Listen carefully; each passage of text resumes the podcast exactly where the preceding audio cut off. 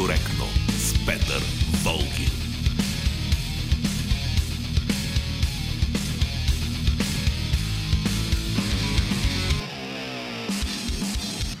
Здравейте, вие вече сте с екипа на Политически некоректно. Георги Бангиев е звукорежисьор, Борислава Борисова редактор на предаването.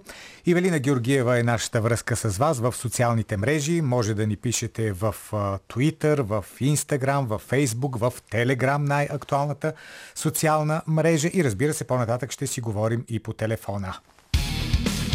Политически некоректно.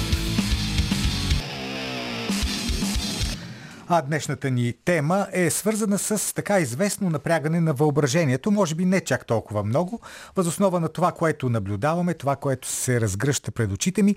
Днес ще се опитаме да отговорим на въпроса как ще изглежда новият световен ред. Тези събития, които сега наблюдавате, които се разгръщат по целия свят, включително и в България, какво ви говорят? Как ще изглежда този нов световен ред?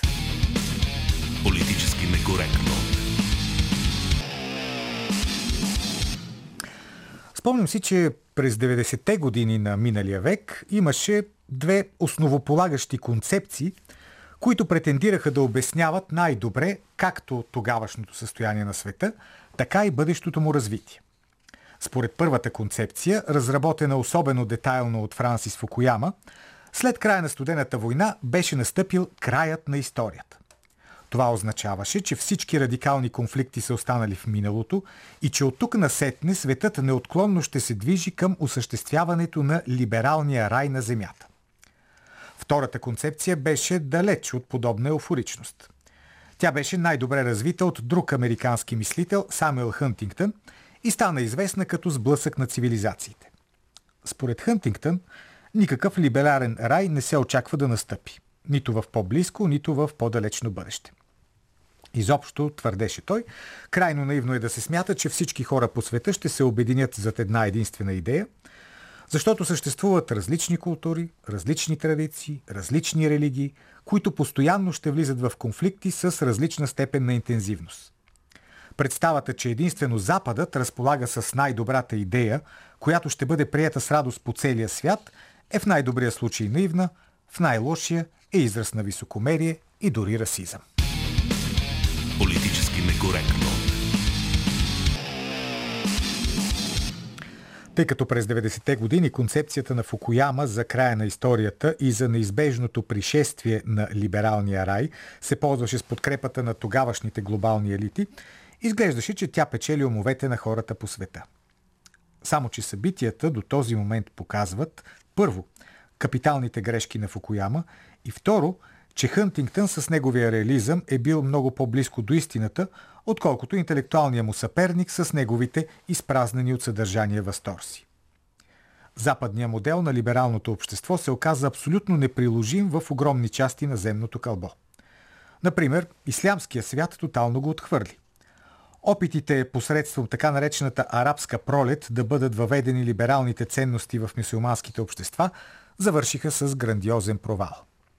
Там Западът посея либерализъм, но вместо демокрация пожена ислямски фундаментализъм. Политически некоректно.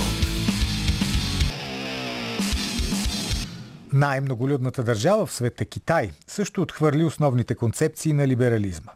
Да, ръководството на китайската държава се възползва по най-добрия начин от економическите и технологични западни достижения – но изгради съвсем друг тип общество, чието материално благополучие изобщо не е съпроводено с политически или културен либерализъм.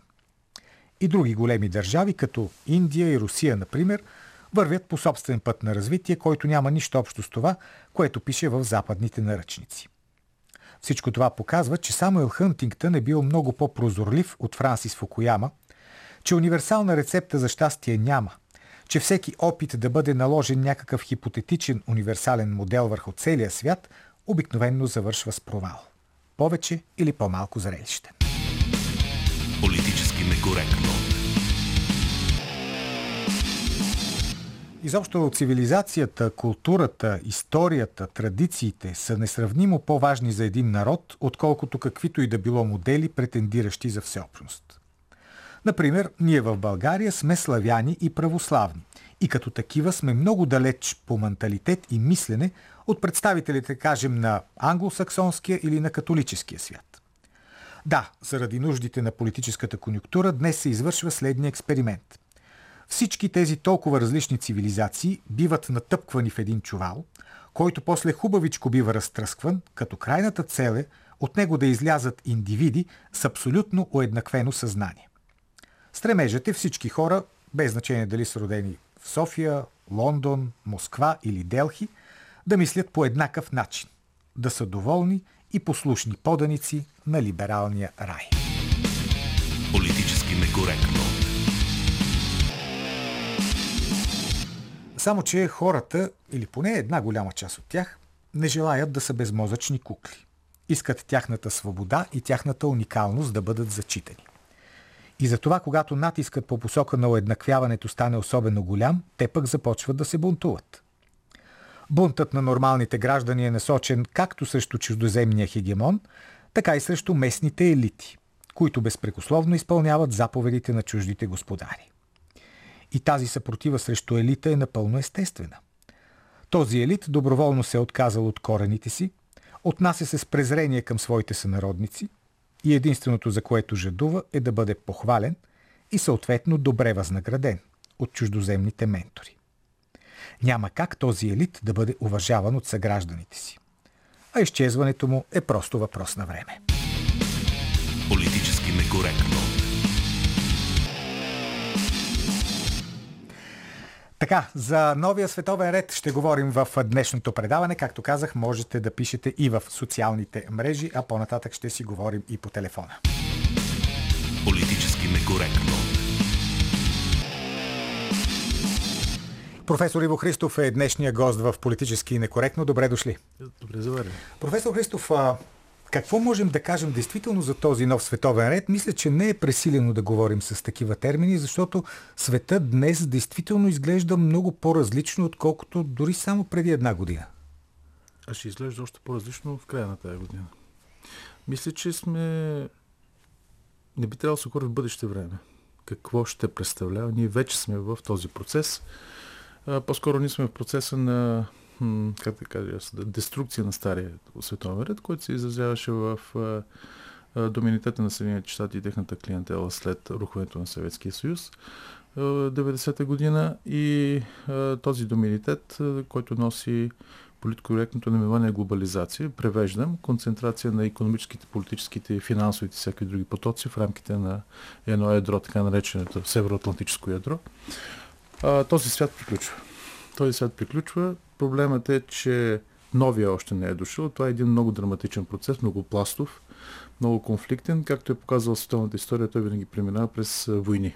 Между другото, съжалявам, да. ви прекъсвам, но точно такова мнение имаше току-що прочетох на, един от, на един от нашите да. слушатели. Той казва, не може да има нов световен ред без нова голяма война. Задължително ли е това? Преве... Да, разбира се, защото превеждам от, пак от този политкоректния език. Какво означава нов световен ред? Това означава, че до сегашния хегемон, който е концентрирал економическите суровините и всякакви други потоци и осъществява пълно господство, кой се отказва доброволно от това? Обикновено това преминава не през договаряне, преминава през воюване.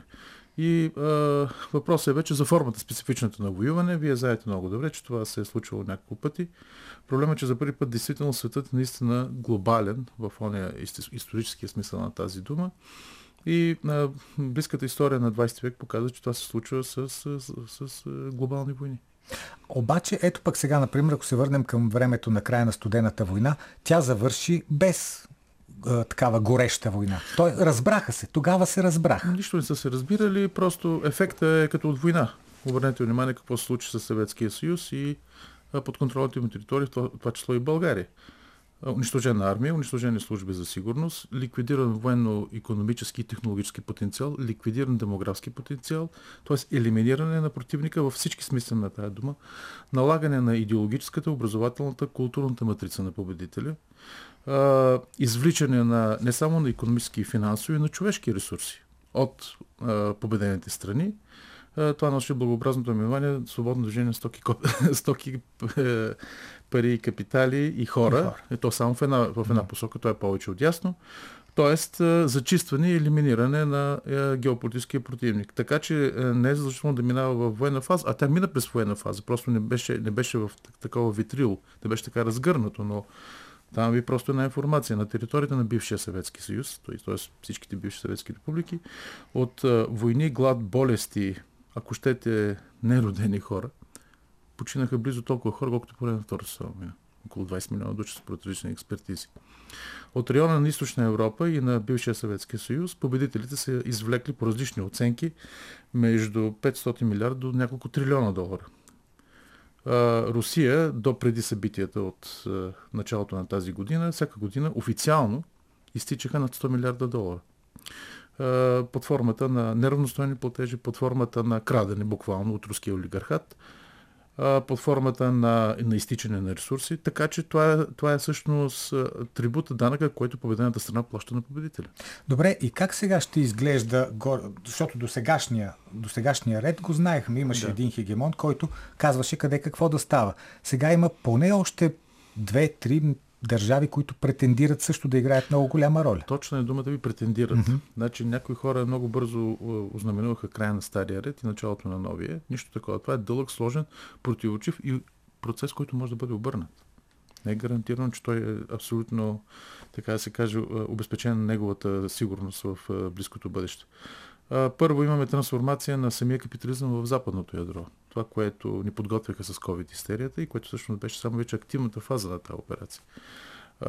Не случайно говорителя на този тип лидери, елит, по-скоро като Клаус обясняваше за така наречения The Great Reset и Inclusive Capitalism, че става въпрос всъщност за ликвидиране на капитализма в, път, формата, която не го познаваме. Става въпрос за едно строго ригидно общество на тотален контрол на менталността на хората през електронните мрежи. Е, тези всичките технологии за стопиране на огромни маси от хора, за ликвидирането на така наречената средна класа и всичко това се случва буквално пред очите Проблемът е в това, спецификата на процеса е такава, че всъщност има акселерация на историята, ако използваме думите на Юрген Хабермас. Тоест, процеси, които се смяташе, че ще траят няколко десетилетия, се случват вътре в рамките на няколко години. Добре, а, това, да. което вие казахте за новите кандидати на славата, действително, това вече е общо място навсякъде.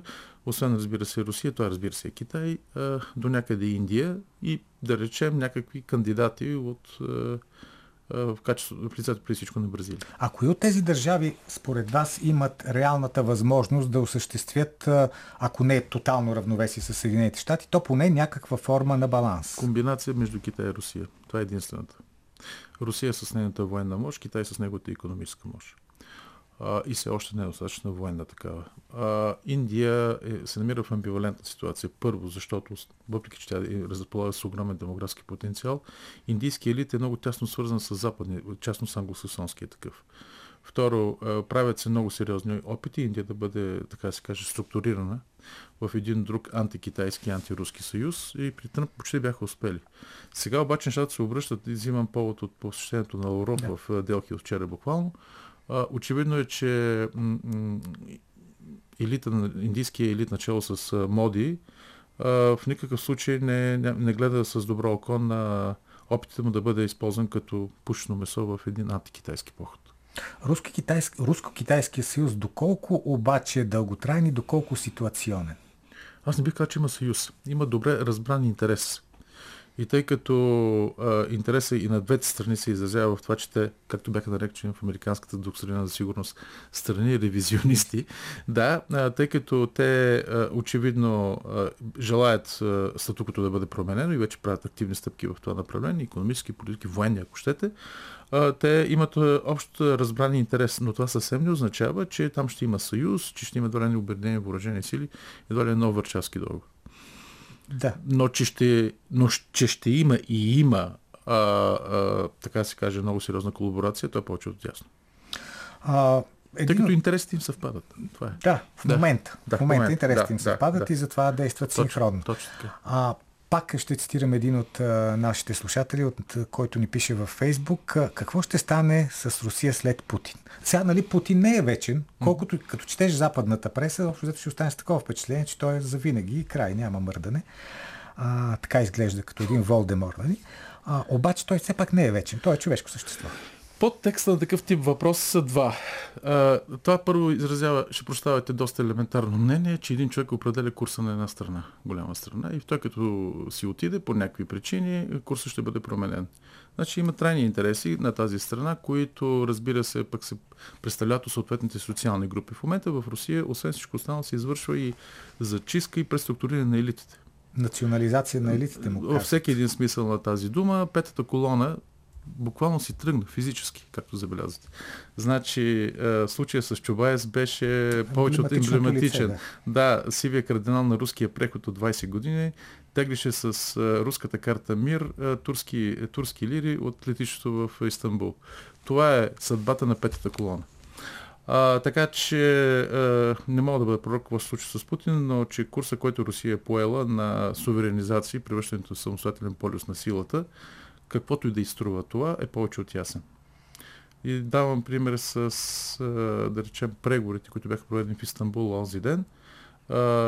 Опитите да се пацифицира, така се каже, това не е руско-украински конфликт, това е руско-американски конфликт, повече, повече от ясно. Украина е просто едно прокси на терена. А, огромната негативна реакция на руската общественост също опитите а, да бъде, да се достигне до някакъв тип съглашение с днешна Украина с нещо и ръководство.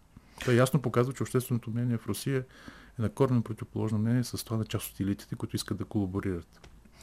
Тук, разбира се, може да бъде казано, че общественото мнение е в резултат на масовата пропаганда, която се Естествено, но да, така е, действително. А, на Запад още не е така. А, а, разбира се, че се шегува. А, истината, е, че, истината е, че Рубикона е минат. Той беше минат на 15 декември миналата година. И от тук нататък, според мен, не може да става въпрос за никакви връщане назад в този процес. Очевидно се очертават това, което много, много, се говореше отдавна за такива наречените макроблокове, т.е. на място на глобализацията. Ще дадат такива макроблокове, економически, политически, военни, със собствен ресурс, ресурс поне 200-300 милиона население, собствена военна, економическа, технологична, ядрена задължителна компонента и може би собствена валута. А, и между тези блокове, но докато този из, изкристализира тези силови противоречия, тези, тези нови блокове, около Русия, около Китай, около Америка и така нататък, света ще премине през множество калибриране, включително и с военни конфликти, защото този с, в Украина въобще няма да бъде последния. Добре, с Европа какво става, професор Христо? Защото ние живеем в Европа, Европа за нас е най-важното, което става. Разбирам, да, ще го повторя още път. Европа като геополитически субект не съществува, не е съществувала никога. Тя приключи като самостоятелен геополитически проект на 9 май 1945 година с поражението на Германия. Последната велика европейска държава, която имаше собствен военен, економически и идеологически ресурс да реализира глобален проект. От там нататък, след военното съществуване на така наречената Европа беше под формата на два военно-политически и економически протектората, съответно на Америка и на Съветския съюз. След отпадането на Съветския съюз от уравнението, така се каже, увеличаването в, на изток на този протекторат по посока на, на бившите вече съветски републики. Този процес в момента е спрямо. Виждаме болезнената контрреакция в военно, економическо, идеологическо, всякакво друго отношение. А, така че от тук нататък в момента Европа извършва ритуално самоубийство, тъй като тя няма собствена геополитическа воля. Тя европейските елити в момента работят срещу економическите интереси, които е чисто егоистични на Европа. Разбира се, това е опаковано в идеологическите приказки за емансипация от тоталитарната зависимост от Русия, енергийна и всякаква друга.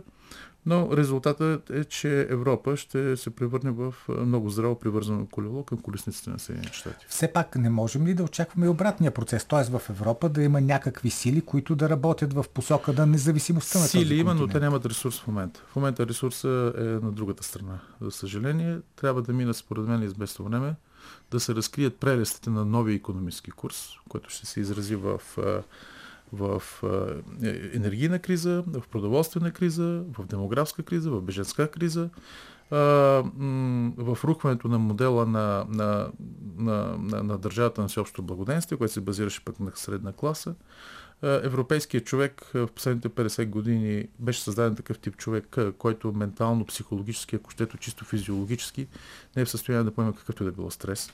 Това са хора, които бяха произведени милиони потребители, което чиято основна задача беше да потребяват и да не задават активни въпроси. Да нямат собствено мнение, да имат собствена альтернативна представа за света. Особено пък с COVID истерията този процес беше задълбочен във времето и сега те първа ще трябва да се учат по трудния начин, че живеят един съвършено нов свят. Много хора на Запад, включително и тук в България, си мислят, че става въпрос за някакво временно отклонение от правия път. Нищо такова повече няма да има. Стария свят приключи, а новия ще се ражда с, е, както беше казал Фернан Бродел, с е, крясъците на, на, на умиращите и с победните викове на побеждаващите. А какво ще става тук в България, професор Христов? Сега, ние, разбира се, в течение на годините сме доказали, че почти никога не играем основополагаща роля в определене на собствената си съдба, с някакви много малки изключения. А и последните години, като че ли доказват същото, ще се опитваме да се нагодим към поредния голям победител? Какво точно ще правят нашите елити, защото нали, от тях зависи на къде ще върви България? Знам, че не звучи патриотично, но България няма собствена воля. Тя не е фактор на нищо. А, дори това, което вие казахте да се нагодяваме, означава, че вие изхождате от погрешното допускане, че България е субект, който слаб, но субект, който има собствена воля и някакъв мизерен, но все пак собствен ресурс. И той се опита да лавира, да се нагажда към една друга или трета тенденция. България е просто преди 30 години от сателит на Съветския съюз стана сателит на Америка. Нищо повече. А, това напълно съответства на менталитета на българските елити, независимо дали те са учили в Москва или в Вашингтон. И за съжаление в една значителна част и от менталитета на населението. Тук отдавна е станало ерес, даже не може да си го представят голяма част от населението, че вие можете малки, но примерно да имате такова нещо като национално достоинство и да си платите, да речем, за това. Няма такова желание. А, поради тази причина се счита за върха на геополитическото и управленско майсторство да мине между капките. Това се счита за не случайно до сега всички въздишат за цар Борис, който в една или друга степен, дали спорно или не, е успял да прекара, така да се каже, територията между капките. Тоест, хем да вземем страна, ма хем да не вземем. Лошото е, че ако това беше, да речем, някъде в Скандинавия, нямаше даже да ни забележат. Но проблемът е, че ние се намираме на много важно геополитическо място. Тоест, имаме драстично противоречие, несъответствие между геополитическото място, в което ние се намираме, императивите, което залага, и цялостното културно, политическо, ментално и всякаква друга характеристика на елите и населението от друга.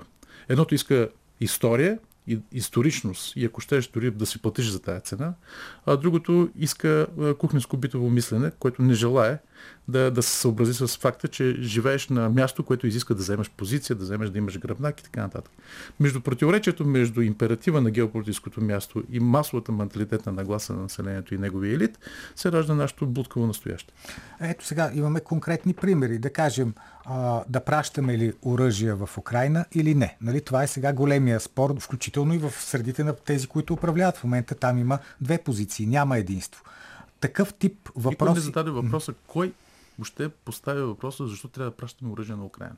Е, защото останалите без, Укра... без Унгария всички пращали, затова и ние трябва да пращаме това такова е, обяснение. Това е изключително вълнуващ аргумент. Украина е, какво е на България? Тя е военен съюзник, политически съюзник, намираме се в някакъв съюз с Украина. На какво точно основание? Ясно е, че тук става въпрос за външен натиск. Това е повече от ясно откъде идва и натиска. И възниква питането какъв е българския национален интерес без да влизаме много подробно, защото няма време, България няма никакъв интерес от влизането в този конфликт по никаква гледна точка. Ма никаква.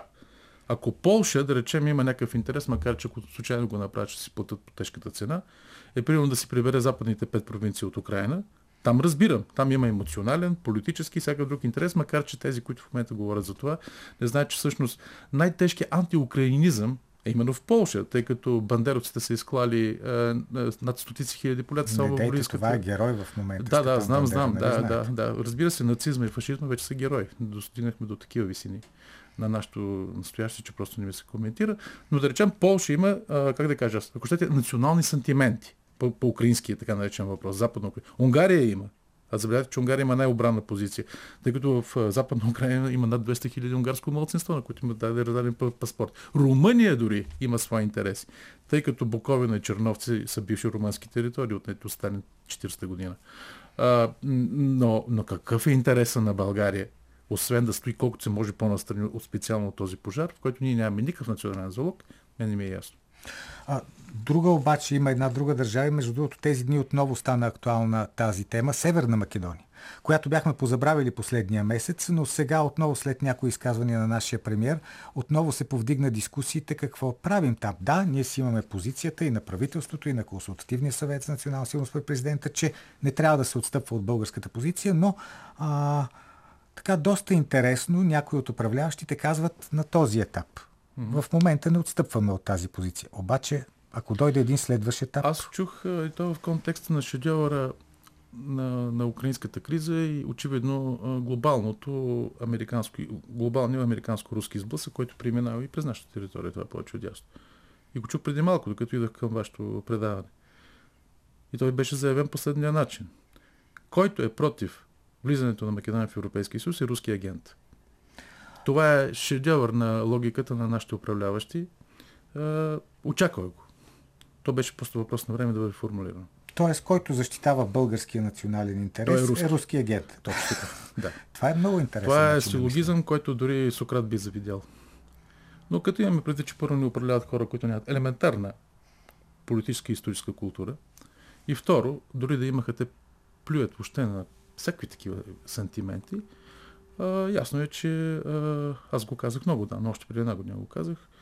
Македония ще бъде вкарана в, а, или поне ще почне процедура по-скоро. Дали ще завърши, тъй като не знам дали ще има Европейски съюз, който Македония приключи с всичките Еми, глави. като гледаме Турция колко време Да. преговаря. Да, ами от 61 да. ако не се лъжа, или втора. А, така, че, а, така че аз си мисля, че ще бъде измислена формулата и тя ще бъде наложена на нашето общество и то ще я преглътне и този процес ще тръгне. От тази гледна точка обаче не е ли добре, че България в момента се управлява от коалиция, където все пак има различни партии с различни позиции. Тоест някой веднага, ако ги питаш, ще кажат да, да, пускаме ги. Други обаче казват не. Няма. Първо трябва да изпълнят условията и тогава. Това е така, безспорно. А, това е хубавото на иначе не особено гъвкавите и оперативни коалиционни управления. От друга страна обаче аз мисля, че нещата се бутат на там, това да сте реши от изпълнителната власт, а не от парламента. За да не станете залог именно на тези коалиционни баланси, за които вие говорите, и по-широко на обществения контекст. А, така че да, такива, такива възможности има, но аз лично смятам, че в контекста на, на военната ситуация, в която ние се намираме, ще бъде по законите на военното време. Който е против влизането на Македония в Европейския съюз е руски агент с всички постичащи от това изводи. Не, аз все пак пък си мисля, че в България има достатъчно разумни хора, които някакси този аргумент ще им се стори точно такъв, какъвто е глупав. Волгин, имаше и преди 30 години много разумни хора, в резултат на което България от 9 милиона стана 5.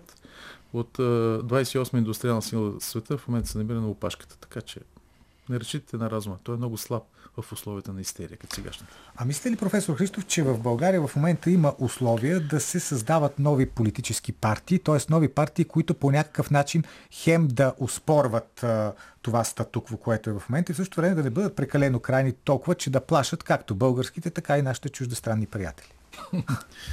Да, да се прегърнем братски хем с русите, хем с немците, тю да ги порази Господ, Господ казваше Алековия герой Байгани. А, ето в самия въпрос има тази амбивалентност, за която ви говорих.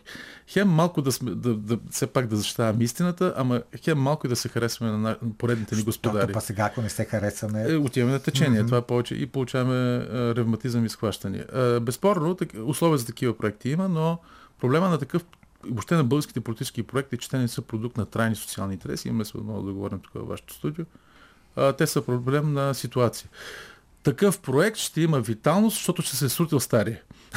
До следващия такъв. Това показва, че в тази страна няма всъщност реални политически интереси, които да структурират реална политическа система. Тя е конюнктура и се влияе от конюнктурата. В този смисъл ние сме осъдени на политическо безвремие и на как да кажа аз, на политическа убогост във всяко едно. Но пък ако има достатъчно желание големи група от хора за някаква силна промяна, ситуативно. дори ситуативно, това няма ли да роди? Помните ли 2008-2009, как се роди ГЕРБ? Точно с същите мотиви, с които се роди ПП и с които се роди вероятно следващия проект. А, а, да кажа, че съм скептик. Не смятате, че нещо такова може да играе? Не, то ще има. Такива ще се появят, но не означава, че това ще бъде решение на, на системния български проблем. Проблемът е в това, че а, нито българските елити, нито голяма част от българското население сериозно гледат за... и мислят, че ситуацията може да бъде решена по някакъв начин. Аз обаче пък все пак имам някакъв оптимизъм, че има и умни хора сред българските елити, нали? Или вие категорично отхвърляте такава Волгин, възможност? Има такива, но аз мен ме е научил социалната наука на нещо. Никога не може да правите глобални изводи от частни случаи. Защото с аргумента, ама има и свестни хора, това не е сериозно. Ние говорим за сериозен социален анализ, а не, че имало хубави хора. Както се казва в руската поговорка, добрият човек това не е професия. Абе, аз не държа да са хубави хора, по- по-скоро да могат да мислят така, по най-логичния начин да могат да разсъждават, а иначе да така са е, които искат но, като хора. Но, но, но подозирам, лошото ми очакване е, че първо ще имаме много сериозен провал, и то по външно-политически линии по македонското направление и по украинското направление, което ще доведе до вътрешно-политическа криза. Тоест, първо ще настъпи мотиката, тя ще ни удари по главата, за да разберем нещо, което го знаехме и преди да настъпим. Може, може ли тази външно-политическа криза, тези външно-политически предизвикателства да катурнат това правителство? Точно за това говоря. Значи няма да е вътрешен импулс, а пак ще трябва да е външен. Трябва да се провалим отвънка, за да стане това, което го виждаме и аз и вие, и предполагам стотици хиляди хора и сега. А, но очевидно така устроена човешката психика, човешкото общество. Слабо е човешкото същество, както е известно. Така че вероятно ще трябва да да се случи нещо такова, да влезем в такъв тип криза, да инкасираме някакъв много тежък външно-политически резултат, който да рефлектира вътрешно и да доведе до вътрешно-политическа промяна. Поне аз така го виждам. Ами остава да видим дали това предсказание ще се спътне. Както винаги съм казвал, много желая да бъда опровергаван. За съжаление става се това, което съм предполагал. Да, разбира се, ще го видим съвсем скоро. Благодаря ви, професор Иво Христов. Политически некоректно. След малко е комуникацията ни с вас на живо, а сега ще ви прочета няколко мнения от социалните мрежи. Калин Константинов по днешната ни тема за новия световен ред. Новия световен ред започва като нова студена война между Съединените щати и нейните сателити от една страна и лагер с ядро Русия, Китай и Индия от друга. Този лагер се очертава да бъде по-стабилен и економически и политически, тъй като той изкарва на световната сцена новите валути за международна търговия, които ще ударят силно по влиянието на долара. Те владеят огромна част от световните ресурси, а също така са и огромен пазар. От другата страна, най-вече в Европа и САЩ, виждаме държави, изпадащи в изключително тежка криза, причинена най-вече от последователната си крайна русофобска политика, пълни с различни мигрантски общности, а това, както неведнъж е показвала историята, е взривоопасна комбинация. Николай Цветков. България има очевиден национален интерес Русия да бъде поставена под капак. Един от основните вектори на корупцията в България е руския. Русия доста активно допринесе за антиваксърските настроения у нас и свързаната с това демографска катастрофа.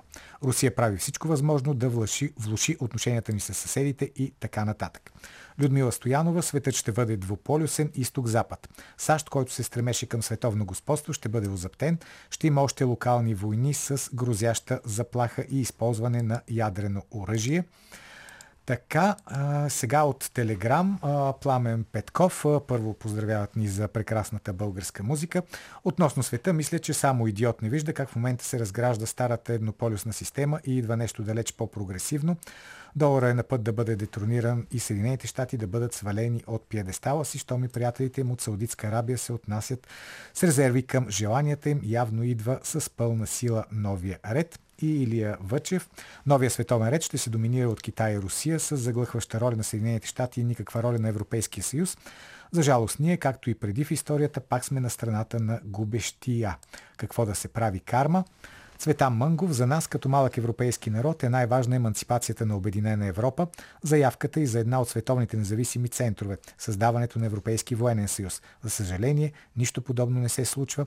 ЕСА почти не разбра Брекзит и формирането на англоязичния алианс, воден от САЩ. Очевидно съдбата ни е на проветрива периферия на свободния свят и нищо повече. Политически некоректно. 029631565, 0293367430889 Телефоните на политически некоректно говорим днес за това как ще изглежда новият световен ред. Добър ден. Ало? Да. Господин Волгин, новият световен ред ще изглежда така. Винаги ще се водят войни заради петрола, защото залежите в Съединените Американски щати са на изчерпване, а и в други така региони. И да не забравяме, че Иран е на второ място в света по производство на а, природен газ след бившия Съветски съюз. Така че войните, които ще се водят ние с, с войната в Украина, забравяхме и за събитията в Близки изток, които също не са за, под, за подценяване. Mm-hmm. Също забравяхме и за събитията на Балканите. Косовския дали проблем не е решен. Знаете там какво е положението. Знаете и за албанците в Македония, но за това никой не говори. В момента говорим само за Украина и тук нещо, което става, съм много обезпокоен, господин Волген, да влизащите беженци като страна, да, хубаво е да се оказва хуманитарна помощ, да приемем беженци, но господин Волген, проверени ли са тези хора? Защото може да има някои, които са, да са хора от организираната престъпност. Да не забравяме, Това че Украина е беше една от държавите, където се произвеждаха най-много контрабандни цигари и които цигари заливаха Балканите. Всичко като говорим, да, като само ще ви допълня, като говорим за бежанци, ми се струва, че дори тези хора, които сега идват от Украина, изобщо не са най-голямата заплаха. Защо? Защото при продължаващото разбичкване на стария ред ще станат големи кризи далеч не само в Украина, а отново в, както вие казахте, в Близки изток, в страните от Северна Африка и тогава отново ще имаме едни а, многохилядни, стотици хиляди бежанци от тези държави, които просто ще прекусят цяла Европа. Така ми се струва. Благодаря ви. Добър ден. Ало, добър ден. Аз съм господин Вие сте, заповядайте. Георги Петков се обажда. Да, господин Петков. Да, прави ми впечатление, че Костелин спомена, че в Украина се води руско-американска война. Сега аз за руски жертви чувам е, нали, в Украина, че има войници убити. Та, заради това, ако може да го питате колко американски войника вече има убити в Украина. Искате ли да ви кажа един анекдот с... Така, той е малко черен хумор, но все пак Да, ще ви го може. кажа, че Америка ще се бори с Русия до последния украинец. Добре, да. Нали разбирате, Да, нали разбирате смисъла на анекдот? Да, да, разбирам. Сега Да. да. възниква и другия въпрос. Казва, че Русия се чисти от е, петата си колона. В коя графа ще сложи този половин милион и нагоре вече руснаци, които напуснаха и мога да кажа, че това е цветът на руската нация. Това са едни от най-образованите компютърни специалисти. Да, в коя графа ще ги сложи този половин милион? Аз... който напуска Русия и Русия се обезкръвява по този начин в графата пета колона или в графата шеста колона. Аз не мога да коментирам, защото първо не знам, нямам цифрите пред мене колко хора са напуснали Русия. Второ, нямам също така разбивка от тези хора, които са напуснали Русия, колко са, да кажем, милиардери, колко са милионери, колко са компютърни специалисти, колко са учители по литература, колко са учители по физика. Нямам ги тези данни и за това не мога да коментирам. Когато ги получа, ще коментирам. Добре. Сега той Иво и Христов е един от а, оракулите или кадачите, да го кажем, а, заедно с Валентин, а, Валентин Вачев, Боян Чуков. И сега моят въпрос излиза така, как да им повярвам на тия оракули, а, когато до сега аз го следа Валентин Васев и Боян Чуков много отдавна, може би 30 години. Как да им повярвам на това, което предполагат, че ще се случи, след като не са познали за нищо до сега, че тия 30 години. Е, сега това, нали, разбирате, че е прекалено изказване. Абсолютно е така. Мога Е. да ви кажа Валентин Васев какво говореше 91 2 3 Ами тогава- как добре, разбира се. И как БСП ще преуспее с лозунга вече за винаги БСП и, и сега което продължава е, нали, Разбира се. цивилизация, Така, добре, добре, прав сте.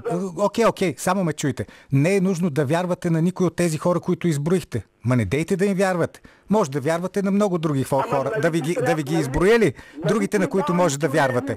Ето ви, примерно, Огнян Минчев, Евгений Дайнов, Велизар Шаламанов, Елена Поп Тодорова, Бойко Ноев. Вярвайте на тях. Защо трябва да вярвате на точно само на едни определени хора? Нали? Това е демокрацията. Нали е информативно предаването ви, искам, питам. Ма да бе, ма вярвайте на тези не им вярвайте, вярвайте на другите. Нали? Не, въпросът е възникнал самоссебе си как да им повярваш. Ама не им вярвайте. Стане. Ама не им вярвайте. Не им вярвайте. Вярвайте да е Леда Поп Тодорова. Тя е синоним на професионализъм, на честност, на безпристрастност и на всичко останало. Тая гадае на червана на петел. Ами ето, сега няма да ви казвам Елена Поп Тодорова на какво гадае, можете и сам да се сетите. Нали, употребявам това име просто ето така, има много други такива. Ето на тези хора вярвайте, какъв, е, какъв ви е проблем? Не виждам проблем. Добър ден, Добър ден, здравейте, господин Волгин. здравейте. Иван Минчев се казвам. Да, господин господин. Волгин, въпроса, който го поставихте, нито аз, нито вие може да отговорите на него. А, Можем да се опитаме. препоръка е да се обадите, ако имате възможност на Нострадамус или на Леля Банка, както и казваше една другарка Ня- гимнастичка. нямам такива контакти. Защо, господин Волгин, не погледнете, не дадете тема за нашата градинка? Ама Това, ние сме част- казахте, Леля Поп Тодорова, дето препоръчахте, тая клептоманка А, не, моля ви се, моля ви се, не, не, не, не така, Абе, не така. Вие Не. знаете за какво ви говоря, нали? Не, не, не. украде Европа и, Герма, и Америка. Без, А, без такива господин определения. Волгин, а, разводнява, чуваме ли се? Чуваме се, но е, не, не разводнявам. нещата. Само да ви Вие кажа. давате една минута, само в тая една минута, господин Болгин. А, той да ви кажа. Нашите държавни ръководители днес се правят на натовци, а също са маскирали се татовци. Ще ни подпалят чергата, ме запомнете, и всички всред пламъци и дим залудо ще изгорим. Не дай Аз Боже. пиша все още. Кажете сега, господин Волгин, как сте вие, какво правите? О, много съм добре аз. Ама не мисля, че това е разговор, който интересува целокупната аудитория. Затова по-добре да си говорим за мястото на България в новия световен ред. Какво ще бъде това място според вас? Мястото на България е пълен аут. Ако ние тръгнем срещу Русия, която а, вие защитавате и аз, ние сме 98% зависими и 9% от Русия. Ядрената ни а, АЕЦ а, Козлодуй. Ние сме зависими. Не тръгвайте срещу Русия. Ама нали трябва да се освобождаваме от тази трайте си. зависимост? Ние сме малки, господин Богин. А, нека да правиме една политика такава и тако и вако, иначе сме загинали. Какво ще пращаме ние подкрепление на Украина? Коя е Украина? Зеленски, знаете ли кой е? Този юдейн, не казвам еврейн да не го обидя. Не, не, Той е без, виновен без такива квалификации. Нали сега? Нали се разбрахме, че квалификации по отношение на хора, било то българи, било то чужденци, няма да прави. Добър ден. Добър ден. Заповядайте. Атанасов от Видин се обажа. Заповядайте. Господин Волгин, като ви слушам, вие казахте да слушаме там някой определен. Ако ние ги слушаме, значи България ще стигне до пусташа, който сега е в Украина. Ама ние нямаме избор, защото само те звучат по медиите, нали сте Еми, забелязали? точно за това. И аз за това, и даже ще включи оне боячията на, на паметници напоследък. Нали си го знаете кой е? Е, Няма значение. Да. Нали, няма. Така, аз искам само едно да ви кажа. Аз съм на 88 година. Да сте жив и здрав. Съм, много знам, да знаеш. Искам да ви кажа, когато Фил подписа тристранния акт и дойде в Народното събрание тогава, как се казваше, не знам, и съобщава, че са включили, обявили война на Англия. Бурни ръкоплескане. Цар Борис се възмутил и казал на един от депутатите, не трябваше поне да ръкоплескате. Да. И какво стана? Чърчил, който ни мрази от дъното на душата си и казва, че ние сме българите смет, прати английските самолети, сринаха една трета от София, от тогавашните размери, убиха 3500 човека и какво стана накрая, когато войната свърши, победителите искаха да има възмездие в нашия народен съд. Точно това направиха. Осъдиха тези, които дигнаха ръка и гласуваха войната. Сега същото очаквам да стане тия, които споменахте имената, когато пратиме оръжие и Путин съсипе Бургас И за и сега Варна нямаме такова решение. Защото ние сме най-близко до Русия сега. Нямаме Всеки решение да 300 пращаме оръжие. Ако влезе с подводниците, в това ще станат 100. Значи за 2-3 минути ракетите само от това. Дай Боже да няма никакви ракети, без значение откъде ще идват, от Америка, от Великобритания, от Русия, да няма такива неща на българска територия. Благодаря ви. И последния слушател, добър ден.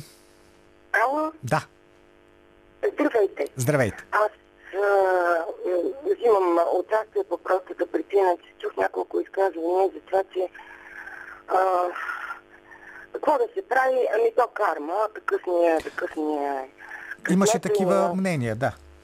Да, имаше. А, знаете ли, ако Левски си беше казал това нещо на времето, Ботев, Раковски, Аспарух, Симеон, всичката ни история, която е величествена, и всичките те си го бяха казали това нещо, и какво щеше да има от България? Нищо. Не е ли време да спрем да бърборим и да казваме, ох, до кога, ох, как? Ами карма. Знаете ли какво е карма? Кармата е урок. Mm-hmm. И когато един народ не си взима уроките, общо взето си ги пласта горчиво. Това се случва. Стига сме повтяли, стига сме мрънкали, ами да излеземе и какво трябва да го направим. И нека всички да станем левски. Това е много хубаво пожелание, не знам дали е възможно да се осъществи на практика. Ами поне голямата част. Добре, благодаря ви за мнението. Мисля, че това е един добър финал на разговора, който направихме с слушателите. Политически некоректно. Малко след началото на войната в Украина се появи една идея тук в България. Нашата страна да се превърне в площадка, която да спомогне двете страни, руската и украинската страна, да постигнат мир. имаше сериозни обосновки на едно такова предложение, включително и президента Румен Радев, спомняте си, изказа такава идея, както и колеги журналисти. Това естествено не се случи. Защо не се случи?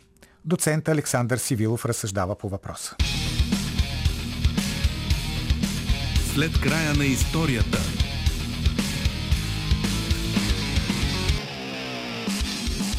В Турция се проведе поредният кръг от преговори между воюващите Украина и Русия. Странно е как южните ни съседи успяват да продават на Киев военни дронове, които нанасят сериозен ощърп на руската армия, а в същото време те закупиха от Москва най-модерните им ПВО системи С-400 строят с помощта на Руската федерация нова атомна централа и независимо, че осъдиха действията на Кремъл, останаха приятели с администрацията на Владимир Путин. Как е възможно това?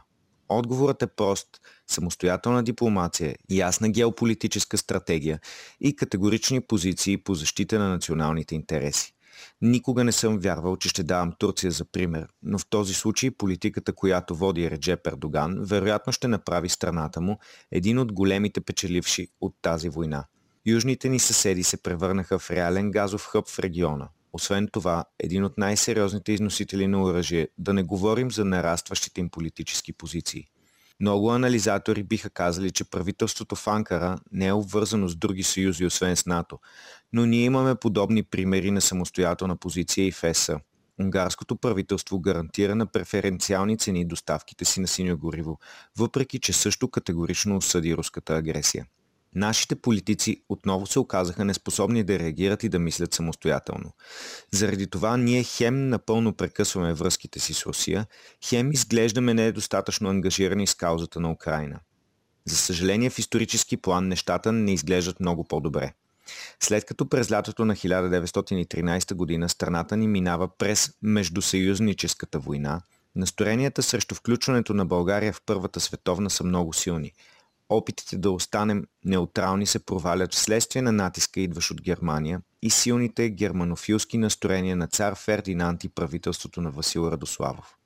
Резултатът е поражение, окупация и огромна социална и економическа криза, която разделя обществото през следващите десетилетия – по това време в Европа има и държави, които запазват истински неутралитет.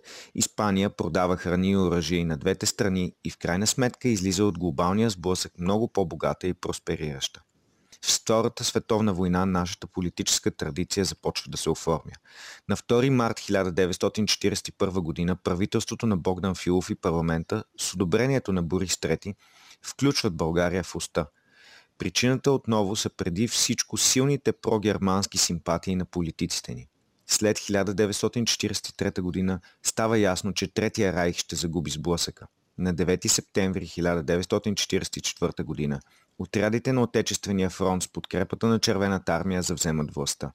Страната ни отново се оказва в лагера на губещите, но този път шансът е, че много български комунисти са в ръководството на световното комунистическо движение и имат влияние и в съветската политика. България на косъм се измъква от огромна национална катастрофа и разкъсване на територията, което е искано от съседните Гърция и Сърбия, а и е подкрепено от Великобритания. През следващите 45 години политическият ни елит ни превръща в най-близкия съюзник на СССР. Тодор Живков неизменно успява да влезе под кожата на Никита Хрущов, Леонид Брежнев, Юрий Андропов. Едва с Михаил Горбачов ситуацията се променя. Изпуснатата от контрол перестройка слага край на поредния глобален конфликт, макар и студен. Ние отново се оказахме от грешната страна и България бе наказана заради това, че бе най-близък съюзник на Москва. Новите господари на управляващия ни елит решиха да го оставят да ограби страната. Днес отново сме на кръстопът.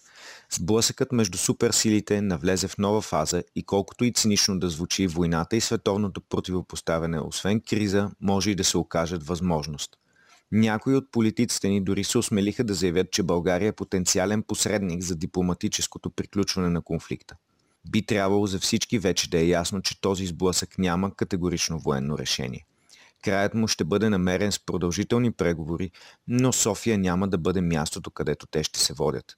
Причината е политическия ни елит, който за пореден път започва да се престарава да угоди на световните хегемони, без да се съобразява с интересите на хората, които живеят в България.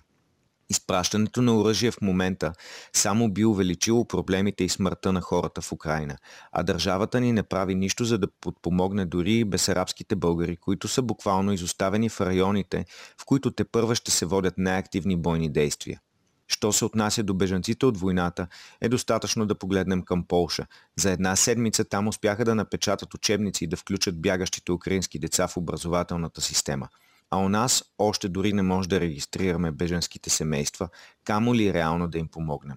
За успокоение на широката публика в новия глобален сблъсък сме от страната на оградата, където има дънки и банани, но това няма да ни спаси от економически и социални кризи. За да ги избегнем, трябва да имаме политици с идея за бъдещето и със собствена позиция за националния ни суверенитет, а не ветропоказатели, които се въртят след всеки, който ги духне. Доцент Александър Сивилов. Политически некоректно. И сега ще обърнем по-специално място внимание на Китай, защото именно това е държавата, който може да се окаже големия печелиш от всичко, което се случва. Коментар на Калина Андролова.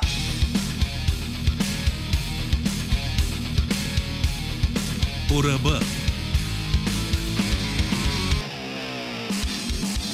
На срещата неотдавна между Джо Байден и Си Цзинпин, китайският президент се обърна към Байден с думите Китай и САЩ трябва да поемат международни отговорности и да се стремят към мир.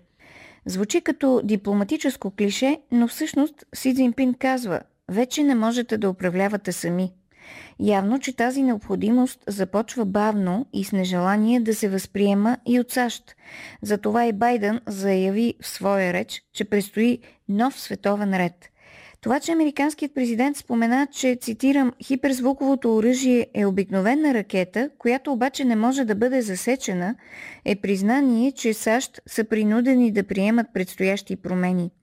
Промените ще зависят от способността на Русия да управлява процесите, които отключи, защото победата не винаги е за по-силните, но винаги е за по-умните. Центърът на бъдещия свят е Азия и в Пекин и във Вашингтон определено знаят това – затова един от най-важните въпроси, който стратезите в САЩ си задават, е как ще реагира Китай по отношение на изолацията на Русия. Ще постави ли Китай економиката си в риск, за да подкрепи Путин, или тъкмо обратното, ще извлече ползи САЩ упражняват натиск за солидарност по отношение на санкциите срещу Русия, но американският президент едва ли ще си позволи да притиска прекалено силно Китай, защото има опасност международната система, каквато я познаваме в момента, да рухне напълно. На вчерашната виртуална среща на върха между представители на Европейския съюз и Китай, към китайската държава е отправено искане да не подкрепя мълчаливо Русия – ако иска да има добри отношения с Европа. Китайците обаче са показали слаб интерес към темата Украина. Тъкмо обратното, в съобщението на китайската агенция Синхуа се казва, че Китай е насърчил Европейския съюз да води по-независима външна политика, имайки предвид близостта с САЩ. Две базови причини има Китай да подкрепи Русия като продължи економическите си отношения – Първата е, че Китай наблюдава в детайли драматичното потопяване на Европа и добре схваща технологията. САЩ решават задачите на своята национална доктрина за глобално превъзходство, а Европа плаща фактурата за санкциите, за отказа от газа, за бежанците, за разходите за оръжие, за загубата на руския пазар, за политическите и економическите осложнени бариери с една враждебна Русия – Втората причина е, че Китай се стреми към глобално надмощие и няма да се съгласи да бъде просто младши партньор на САЩ в неформална лидерска група Г2. Един бивш британски външен министр Дейвид Милибанд говореше дори за Г3 САЩ, Китай и Европейския съюз. Ови, това, което видяхме през последния месец, показва, че Европа е безсубектен и контролиран буфер срещу идващите глобални претенции от Азия – Русия и Китай. Китай отдавна е регистрирал активностите на САЩ срещу нарастването на китайската държава. Америка се опитва да предотврати първо азиатския регионализъм, ръководен от Китай, а след това и световното му господство. Вашингтон промени дори името на Азиатско-Тихоокеанската си стратегия на Индо-Тихоокеанска стратегия, за да интегрира Индия като единствена възможна противотежест в Азия срещу Китай. Още през 2007 година САЩ включиха Индия в един алианс по сигурността, четиристранна инициатива САЩ, Япония, Австралия и Индия, чиято единствена цел е сдържане на Китай – Миналата година страните от Съюза дори проведоха военни участия в Бенгалския залив, отработвайки съвместен отпор срещу китайската заплаха. Китай гледа на Тайван като на бунтовническа провинция, която трябва да прибере в китайската държава. В момента китайците пресмятат как ще реагира западния свят на заявката им за Тайван. Затова Китай подкрепя Русия срещу по-нататъчното разширяване на НАТО имайки предвид нарастващата роля на Алианса в Индо-Тихоокеанския регион. Китай повишава бойните си способности, модернизира атомните си оръжия, претендира за почти цялото успорвано Южно-Китайско море, строи изкуствени острови и разполага военни бази. Участва в морски спор с Япония в Източно-Китайско море и сблъсъци по границата с Индия, известна като линия на фактически контрол. Регионалните конфликти са доста раздвижени, както си е по план. Пекин винаги е оспорвал американската глобализация, подчертавайки, че е в полза на транснационалния капитал. Хонконгската медия South China Morning Post тези дни излезе с заглавие Светът е срещу западното господство, а не срещу демокрацията – Китай и Русия често играят в общ фронт срещу практиките, които те смятат за намеса на Запада във вътрешните им работи. Въпреки, че е напълно наясно с причините за войната, Китай счита реакцията на Русия в Украина за прекомерна и категорично се обявява срещу възраждането на менталитета от студената война с създаване на конфронтация между блоковете. Малко преди началото на войната – Русия сключи договори с китайската страна за газ и нефт на стойност 117,5 милиарда долара, а Газпром обяви готовност за проектиране на газопровода Съюз Восток през Монголия към Китай. Санкциите тласкат Русия към още по-голямо сближаване с Китай. В момента от Си Цзинпин зависи до известна степен какво ще се случи с Русия, но тъй като Русия е притисната – а китайците много добре управляват своя интерес, те ще получат енергийни договори на по-ниска цена, ще поискат и някои военни технологии, както и участие в големи руски енергийни проекти на територията на Азия. Китай ще подкрепи Русия тихо, защото Китай е наясно, че Русия е малката цел. Голямата е Китай. Коментар на Калина Андролова.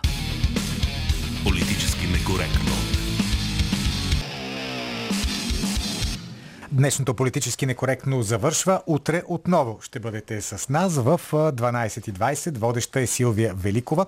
А разбира се, след новините с Виргиния Варбанова, останете на вълните на Хоризонт. Ще слушате Цвети Радева и имат ли песните спиране. С вас се разделят Георги Бангиев, Борислава Борисова и Велина Георгиева. Аз съм Петър Волгин.